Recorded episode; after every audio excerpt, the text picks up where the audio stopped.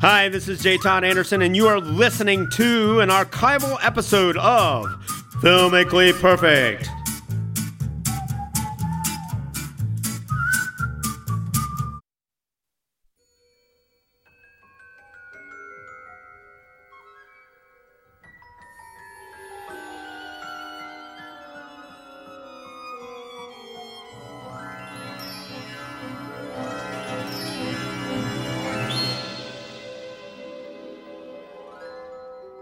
This is a tale about an unprejudiced heart and how it changed our valley forever. There was a time not so long ago when pigs were afforded no respect except by other pigs. They lived their whole lives in a cruel and sunless world.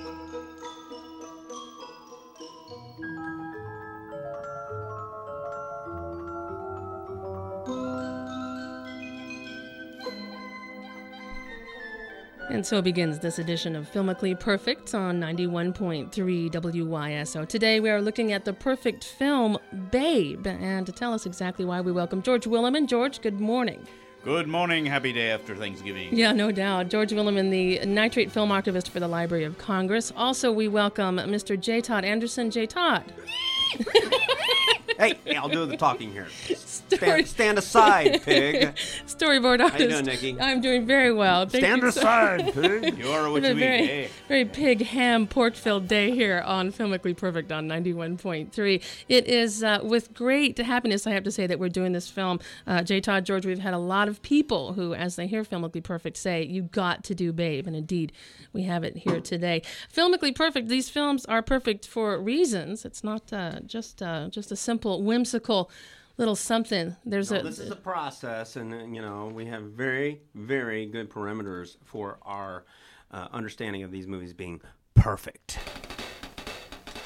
First, they create the world they exist in.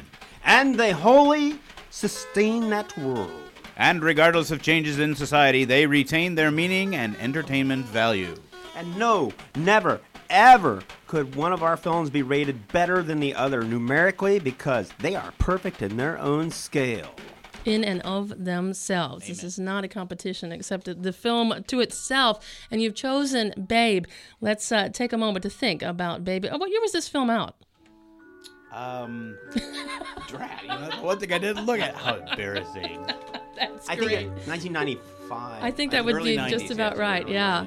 And uh, set the uh, set the animal film movie industry on its ear. Um, what is it about it, this film, that first struck you, gents? How did you know? And I bet you knew pretty early on. Well, first thing I want to come out with is a question: Is what does Mad Max have to do with Babe the Talking Pig? Yeah, it's not carnage on the highway with a pig truck or anything like right, that. you would know. first thing. It's not like an uh, overturned pig truck on the highway with guys with motorcycles. No, no, no. That's probably going to be this third sequel to this movie because the second one didn't do very well. But it was a good movie. It was a very good movie if you'll open yourself up to its complete strangeness. But uh, what do Babe and Mad Max have in common, George? Well, they have the same daddy, basically. uh, George Miller, the the director of Mad Max, was the producer, and his company made uh, Babe, and also also made the sequel. And and even now, he's continuing his sort of family film. Uh, trilogy with uh, the currently out Happy Feet, the film about the penguins. Oh, and that's getting a little heat. Have you guys seen it? No, I have not not Yeah, seen it yet. yeah. So, Babe, um, a perfect movie for the fact that it uh, creates its world, sustains it, and has relevance uh, through time. I, I tend to agree with you guys. Could you give me just though maybe just a quick synopsis? What's the what's the scenario? What scene have they created? Well, the basic the basic uh, story of Babe is it's the story of this small pig uh, who's uh, you know He's about a 120 pounder for all you farmers out there. It's about a 120 pounder. well he may have been when he grew up, but when this film was made, he was only about 16 pounds, um, and he is uh, a a runt actually. So he's given over to a county fair for a, uh guess the weight contest, and he's won by this uh, this very quiet. Uh, kind of stoic farmer, Farmer Hoggett. Farmer Hoggett. Farmer Hoggett. Which Hoggett. is James Cromwell's. James Cromwell's probably one of the best roles he ever did. And he barely speaks. He barely speaks, but he is he's such such he sets such a profile in this movie of of driving, you know, this little dream of this pig becoming something bigger than it is. And I think this film actually really brought him to the forefront as an actor. He he's one of those uh, you know overnight successes after 20 years in the business. Yeah. Because I remember seeing the first time I saw him, I think was in uh, Murder by Death. He plays a French chauffeur. It's really a rather goofy role, Yeah, but he really came alive after the pig movie, man. I'll tell you. There- Didn't always- he get an, an, an Academy nomination for that? Or uh, did he? highly possible. I don't remember. yeah. Yeah, but I, I, it does seem that. I know that he has gotten them since. Yeah. I mean, he's been and a couple things I've seen him. He's been really, really good. So he plays uh, doc, uh, Farmer Hoggett in a Hoggett. film in which he barely speaks and does some of the finest acting you'll see. Takes the pig in. Right, he takes the pig in, and he and his wife. Of course, his wife immediately has the idea of oh, how much they're going to get out of this pig: two hams, and pork chops, and bacon, and you know, lucky little pork chop, she calls. yeah, it. sweetmeats, and blah, blah, Measuring blah, him blah, with blah. a stick, you know, lucky little pork chop. So of course, it's pretty much set that he's going to end up on their uh, Christmas dining table. So he begins to meet some of the animals in the barnyard where he lives, and there's this duck that wants to be a rooster, and, and Who there's steals the movie? Right. Yeah. There's uh there's the rooster who's sort of this bad-tempered, rather Scottish-sounding rooster. There's uh, various uh, puppies that belong to the two dogs who mend, uh, mind the sheep, and then there's the sheep themselves. They So- figured largely, yeah, yeah. So there's uh, these different animals. He all Babe kind of learns the different takes on life that these animals have, and and they all kind of look down on him a little bit because they know that he is little more than a meal for the humans. But he doesn't know it. He doesn't know it. Uh, the cat, of course, being uh, evil, evil cat, uh, sort of upsets Babe by telling him that he's going to be a meal. Yeah, she, they inform she the, the cat informs the pig on how things are, and then he goes. The pig goes to his mama dog, who is proxied, you know, for, her, and she says, "Yes, I'm not, you know, I'm not going to pull any punches. You are bacon, my friend. You are not quite like that, of course, but cold, hard reality and truth, and and the, and the mother lets him have it, you know.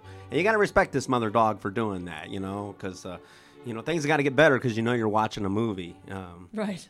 Well, but Babe's being with the the uh, the sheepdogs begins to sort of give him an idea of, of what he wants to do, and and just sort of on his own he begins taking on sort of sheepdogish traits. Um, at one point, the farmer is watching Babe out the window as he takes the brown chickens and the white chickens and lines them up in two rows. And the farmer gets the idea there might be something to this, and he actually begins training, trying to train the pig to be a sheepdog or a sheep pig. And it's interesting because this has a strange relevance to the uh, novel Animal Farm in, a- in a strange way. And in fact, one of the uh, little segments, they have an interesting mechanism for moving the movie along where the three mice come up and sort of the three snake- mice are really great. The transitions The are Greek marvelous. chorus. But you know, one of the things that solidifies the pig and his worth to the farmer is how he stops those sheep rustlers from taking the sheep away. Yeah, a pig. The pig goes out there and intercepts the sheep rustlers, you know, and of course the father dog who can't hear very well and knows that his his days are limited because he can't do anything, can't hear anything. He's just a little slow, as the mother says. Can't get in front of those sheep the way he used to. Uh, well, the you know the value of the pig just goes up, which means his chances of becoming Christmas dinner go down in the movie. But but the only one who seems to notice this is the farmer. Uh, the rest of the family begin to think that now he's getting a little nutty because he's trying to train this uh, this pig to be a sheepdog. And then when he enters Babe in the uh, the sheepdog competition, he of course raises the ire of everybody. Because they can't believe. They can't believe that he would insult the compromise. the destroying the, integrity. legacy of those beautiful sheepdogs. My one of my favorite parts in the movie is when the when the pig and the uh, farmer bond together. The wife takes off and leaves him all this meat to eat, you know, in the refrigerator. you know, here's this, you know, the shanker, rah, rah, rah. but and the pig bonds with the farmer there, you know, because the pig's uh, really depressed, and he runs away because he knows he's bacon, you know, Right, he's and he comes back, out. yeah, and the farmer does dances for him and everything. J- James Cromwell does this crazy dance, which To for a- some reason that scene, because the way it's directed and the way it works, it works perfectly. Honestly, it really is a perfect movie in every way. Tell us a little bit, Jay Todd, about the the making of the film. And I mean, the sets are incredible. The, Some the beautiful photography- nighttime photography, and I tell you, that is one of the coolest farms I've ever seen. I know, you and, and they constructed it. I find I find out they they actually built that. It wasn't an existing place, and I thought they should have auctioned that off after it was done. Who wouldn't want to live in that just amazing thatch roof farmhouse with the curves and the Except that Ah. if it's like most movie sets, you go in the front door and there would be nothing there except big boards holding the front of the building up. But yeah, I What a mean, the, the farm, everything in the movie, the farm especially, looks like these illustrations in these classic children's Yes. books. It- It's, it's a it very really is. idealized farm. It's a perfect emulation of a of a book, and, and that's the what music it is. you exactly and the music is so good the, the visuals are so good let's let's do talk a little bit about how um, I, I think the, it was sort of a gentleman farmer that wrote the book originally right I don't know a whole lot about him. His name is Dick King Smith, and and actually he's written a huge series of books of, about and mostly about animals, and um, and it was his book, The Sheep Pig, that was the genesis for this film. in fact i saw that the, the way it got The made it was pig. i think it's say the, say the fellow who also did the Mad Max Uh, George Miller. George Miller, I guess, was traveling on a plane and heard the BBC reviewing that book, and the woman reviewing it couldn't quit laughing as she was telling the story of this. And he thought, "Well, my heavens, something that can make these staid, stoic, you know, make a BBC reporter completely bust a gut has to be worthwhile." And clearly, Hey it is. George, isn't this film one of the first ones to do that uh, clever anima- animatronic with the mouths, you know, and the animals and everything? Yeah, they Um, well, speak. Yeah, the um, that's one of the other things about it is that it it is one of the perfect perfect meshings of. I mean, they used live animals in a lot of scenes, but they also use computer animations to to animate their mouths to the words. And unlike some of the old, uh, you know, like the cows singing "Cow Cow Boogie" back in the '40s, Right. Uh, in this one, they actually, you know, manipulated the faces so that the lips computers, so form lips the form action. It's just amazing. But then they also used not only that, but they had some they had animatronic animals. They also had just standard puppets. Uh, Jim Henson's Creature Shop did a lot of the work in there, so there's a lot of muppetry behind there. And um, and then the logistics of just getting some of the animals because sometimes they're like real animals actually seem to act and react to the situations of the film, which is truly astonishing. It, at, you know, one of the reasons why this movie works so well is that you never notice it. you're just you're along for the ride, and uh, the storytelling is is so deft that you just never notice it, and you're just wrapped up in this movie right from the very beginning. Um, one of the classic paradigm movies, you know, and just uh, just when it becomes a not perfect movie, things work to make it a perfect movie. For instance, the dog redeems the, the boss dog redeems himself by going to the, the sheep and he nego- he uses some of the negotiation skills that the pig has taught him. Instead of like barking at the sheep, they negotiate with the sheep mm-hmm. now, you know, and, and pol- mm-hmm. treat them politely, you know, mm-hmm. because they're all, you know, the, the sheep are stupid and the dogs are ignorant. Because sheep say And the it's dogs just are the ignorant. way and things are. It's the way which is things one of the things are, that the little mice say, you know. things are. Just the way things are. And then they take the secret password. Should we reveal the password, George? Or Oh, let's go ahead. Let's reveal the secret password. I think it's useful. I've heard it in bar fights a lot. um, ba ram you, ba ram you, wham wham. to your Yeah, you fleece, gotta be- to your. Yeah, you got to be real careful if you're using that in any farm. You know. It's Yeah, the sheep will come and just beat the stuffings out of That's you, right. man. You do not want to say the secret sheep code without a, a just cause. I, yeah, uh, you know, I remember one time I saw my little brother running in from the fields, and the sheep were chasing him. And what happened? Of course, he'd seen Babe. You know, he said, "Ba ram you." Uh, It's a gorgeous story. It's just lovely about. Uh, that was, of course, self- before we fed the little uh, the little boy to the pigs. You know, you know that old fable. That's a different movie. It's a story of overcoming the way things are and stereotypically accepted, you know, norms and parameters for what we can and cannot achieve. And it really is a story of triumph. And all this set, just a fantastic story set to amazing visuals, amazing music, and uh, and technical mention- excellence. just mention about the music, one of the things that first attracted me to the film when I first saw it is that the main the main theme, the theme that runs throughout, the, the music used for the the song that Farmer Hoggett sings, uh, is uh, Camille Saint-Saëns' Third Symphony, the organ symphony, which So beautiful. which is actually my absolute favorite piece of classical music. In fact, after watching the movie, I had to get my LP out of it and listen to it at full blast. Of course, Felicia wasn't home at the time. so- Right. Uh, Thanks, And he brought some pigs into the living room, which would have really outraged her. well, they weren't actually pigs, but they were our cats who were about as big as pigs. And they, they think they're pigs now. They watched the movie. We're talking about Babe with the film guys on Filmically Perfect on 91.3 WYSO. Babe, a perfect film in all ways. Uh, just really, there's just not a chink in it. Uh, groundbreaking animatronics with uh, and uh, computer generated mouths on these animals. You believe them. You believe Oh, that man, pig. I'll tell you. You know, and the, the, the most striking words in this movie are at the end when Cromwell says, That'll do, pig. I can't tell you how that just kind of hits me because I've been in the movie business for 20 years and I've seen that look before, you know, when you're, you're finished with a job. And I can just hear him saying, That'll do, Jay pig," Todd. You know? a man of just so few words. It's all done a lot of a lot of gesture, a lot of uh, nuance, and filmically perfect. The boys say so, and uh, I tend to. we agree. love this movie, man. I It just- really I can is watch this movie a lot and never really get tired And of it. let me just add this real quick. Oh, this was an interesting one when we started putting together because uh, I could not find, and actually uh, Jay Todd could not even find out in Los Angeles, a copy of this movie on DVD.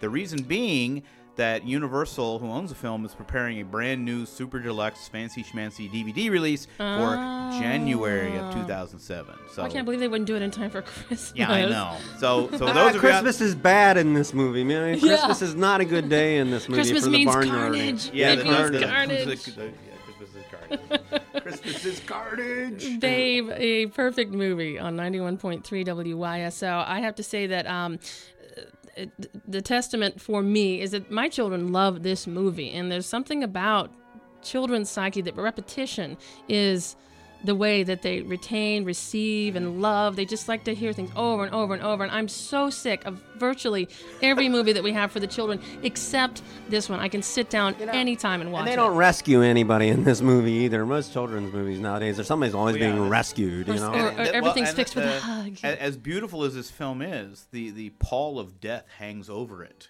constantly. Yeah, they ride the you know the writers and the producers uh, and the director, of course, rode the wild edge of storytelling in this because I could just hear some of these story conferences. Will we disturb children here or will it be here? Yeah. I don't know. We better edit this out. This will disturb children. I can just hear these conferences, but it, they play it so close and so tight through this in the narrative aspect of this movie. And cinematically, it's wonderful. It never, like many of the movies we review, like The Iron Giant, does not have a bad shot. Hmm. And you're dealing with real animals here, which is that's very difficult. You know, you spend a lot of time. Anytime you deal with kids or animals, you double your time on the set. You, you double it every time because what's going to take normally an hour will take it's like an effect. It'll take like you know a, a lot more takes and a lot more time. And they do this like they've been doing it all their life. It's amazing. I don't know of any animal movie where they've had, you know, even Lassie and all that stuff. You can always see the dog looking at the master. Is this okay? Should I do this? You know, never once does that pig look to its master. You know, the director in the in the extra commentary, the you know the extra bits on the DVD was mentioning that um, if we understood how intelligent pigs are, Oh, we they would- wouldn't they'd eat be running the ham, We wouldn't man. eat bacon. That that apparently these pigs. Um, Still remember their cues, these little things that they were taught, yay, those years ago. They still remember them. They're just amazingly intelligent. all the pigs have Beatle haircuts in this, and we can't figure out which one they're trying Mod. to emulate. You know, possibly a Rolling Stone at, uh, from the '60s or something. But you know, why is that, George? Why do they all have Beatle haircuts? Well, I think the the main reason for it is it was a way of, of keeping Babe very recognizable in the film, even though he's really the only pig. But they had to because little pigs grow so quickly, and the film took such a long time to make. They went through like I don't know, fifteen or twenty little pigs playing Babe before the film was done. So they would just glue that little tube on his on his head. Toop. So By the way, he's supposed to be um, a male, although they always had him played by uh, little female pigs because the the hindquarters on the male were they, they thought just too shocking. So despite the fact that males that he's supposed to be a male pig, he's played always by female little piglets. Just So a little a- a- factoid Cross-dressing pig. That's that's interesting too. with a toop. Oh, one other last thing. When when you were talking about uh, pigs being so smart that we wouldn't eat them, Yeah. Um, just this last week, a friend of mine who I work with told me that when she saw this film, uh, it is the film that actually made her become a vegetarian. and I have a feeling that probably happened for a lot. In fact, I've heard that even when this film came out, a lot of meat sales went down because the kids were like, "I'm not gonna eat Babe." And he's the other white meat. Come on. Thought that up. Anyway. Good one. Isn't that what they call it? yeah. the other white meat. the Other white meat. We're talking about Babe with the film guys. A perfect movie reviewing it here on first white meat. Filmically Perfect on 91.3. Yeah, what is it? What- Gents, that's chicken. chicken. Yeah, the, that's the first The white mechanical rooster in this movie. Whoa. An alarm clock, right? Right. I tell you it just it, it has depth and nuance that goes on and on and on. I firmly agree with your assessment of this uh, as a perfect movie. Definitely sustains itself. I may go home and watch it again tonight. There you go. There you go. We got uh, extra prizes today on Filmically Perfect, Oh uh, man, as we usual. got extra prizes tell us, today. tell us about I'll this. tell you, in honor of Thanksgiving in this movie, we have a spiral slice smoked ham to give away. From you know, I went out and bought this at Kroger's yesterday, and uh, it is a it is a private selection. It says right here, private selection, and I'm telling you, Not everybody can have these. Right. Yeah, we, shut up, shut up. We're gonna- We'll we'll tell the story here. you have to be able to come and get it, though. We're gonna be. We'll keep right, it in the fridge here in the diner. Beautifully, uh, beautifully holiday wrapped, seven pound Seven pounds. spiral slice smoked No ham. small deal. This is a real treasure. In addition to a storyboard Yeah, signed we got by a J. Big Todd Lebowski Anderson. storyboard to give away copy. Um, and but I'll tell you, you know this this is it. You know today, you listeners out there, very you know whatever Nikki sets up on how you can get in here. But all I can tell you is this is one of the best gifts we give away. This is Honestly. a great ham. You'll get a, a, a truly fine ham from two other hams. Let's see. Do you have a, a But- relatively not too difficult trivia question that? Uh, Uh, Ha- a we Hammerama trivia question. Yes. Here it is. Here's the question for the ham. In the movie Babe, which of the farm animals wants to be a rooster?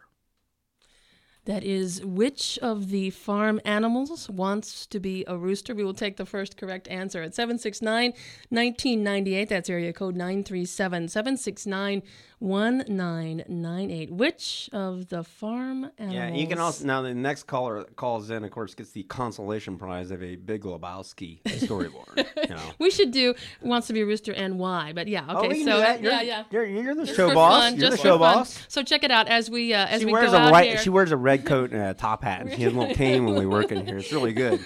We're gonna play the out train seals outside, and he keeps trying to squeeze us out of our show. The Circus right here every Friday. We call it Filmically Perfect. Hey, thanks for listening. These are available on podcast. And uh, check out the site. WYSO.org. No, I was going to say the WYSO site, WYSO.org, or you can check the Film Guys site. Yes, the Film Guys site, which is www.perfectmovie.net. You can also drop us a line as uh, as our, our good friend Jeff Luff did last week. Yes. Uh, We get you some can send really us nice letters from Yes, people, and we really appreciate this. We do. Um, and and the insight that people tell us is really great. We're of course going to steal it all, Of course. and use it on the show. Straight up. But uh, you can write to us at filmguys at perfectmovie.net. Thank you for listening to an archival episode of Filmically Perfect. Please keep an ear out for new episodes of Filmically Perfect, coming very soon to iTunes and hosted on our website, www.perfectmovie.net. See you, please.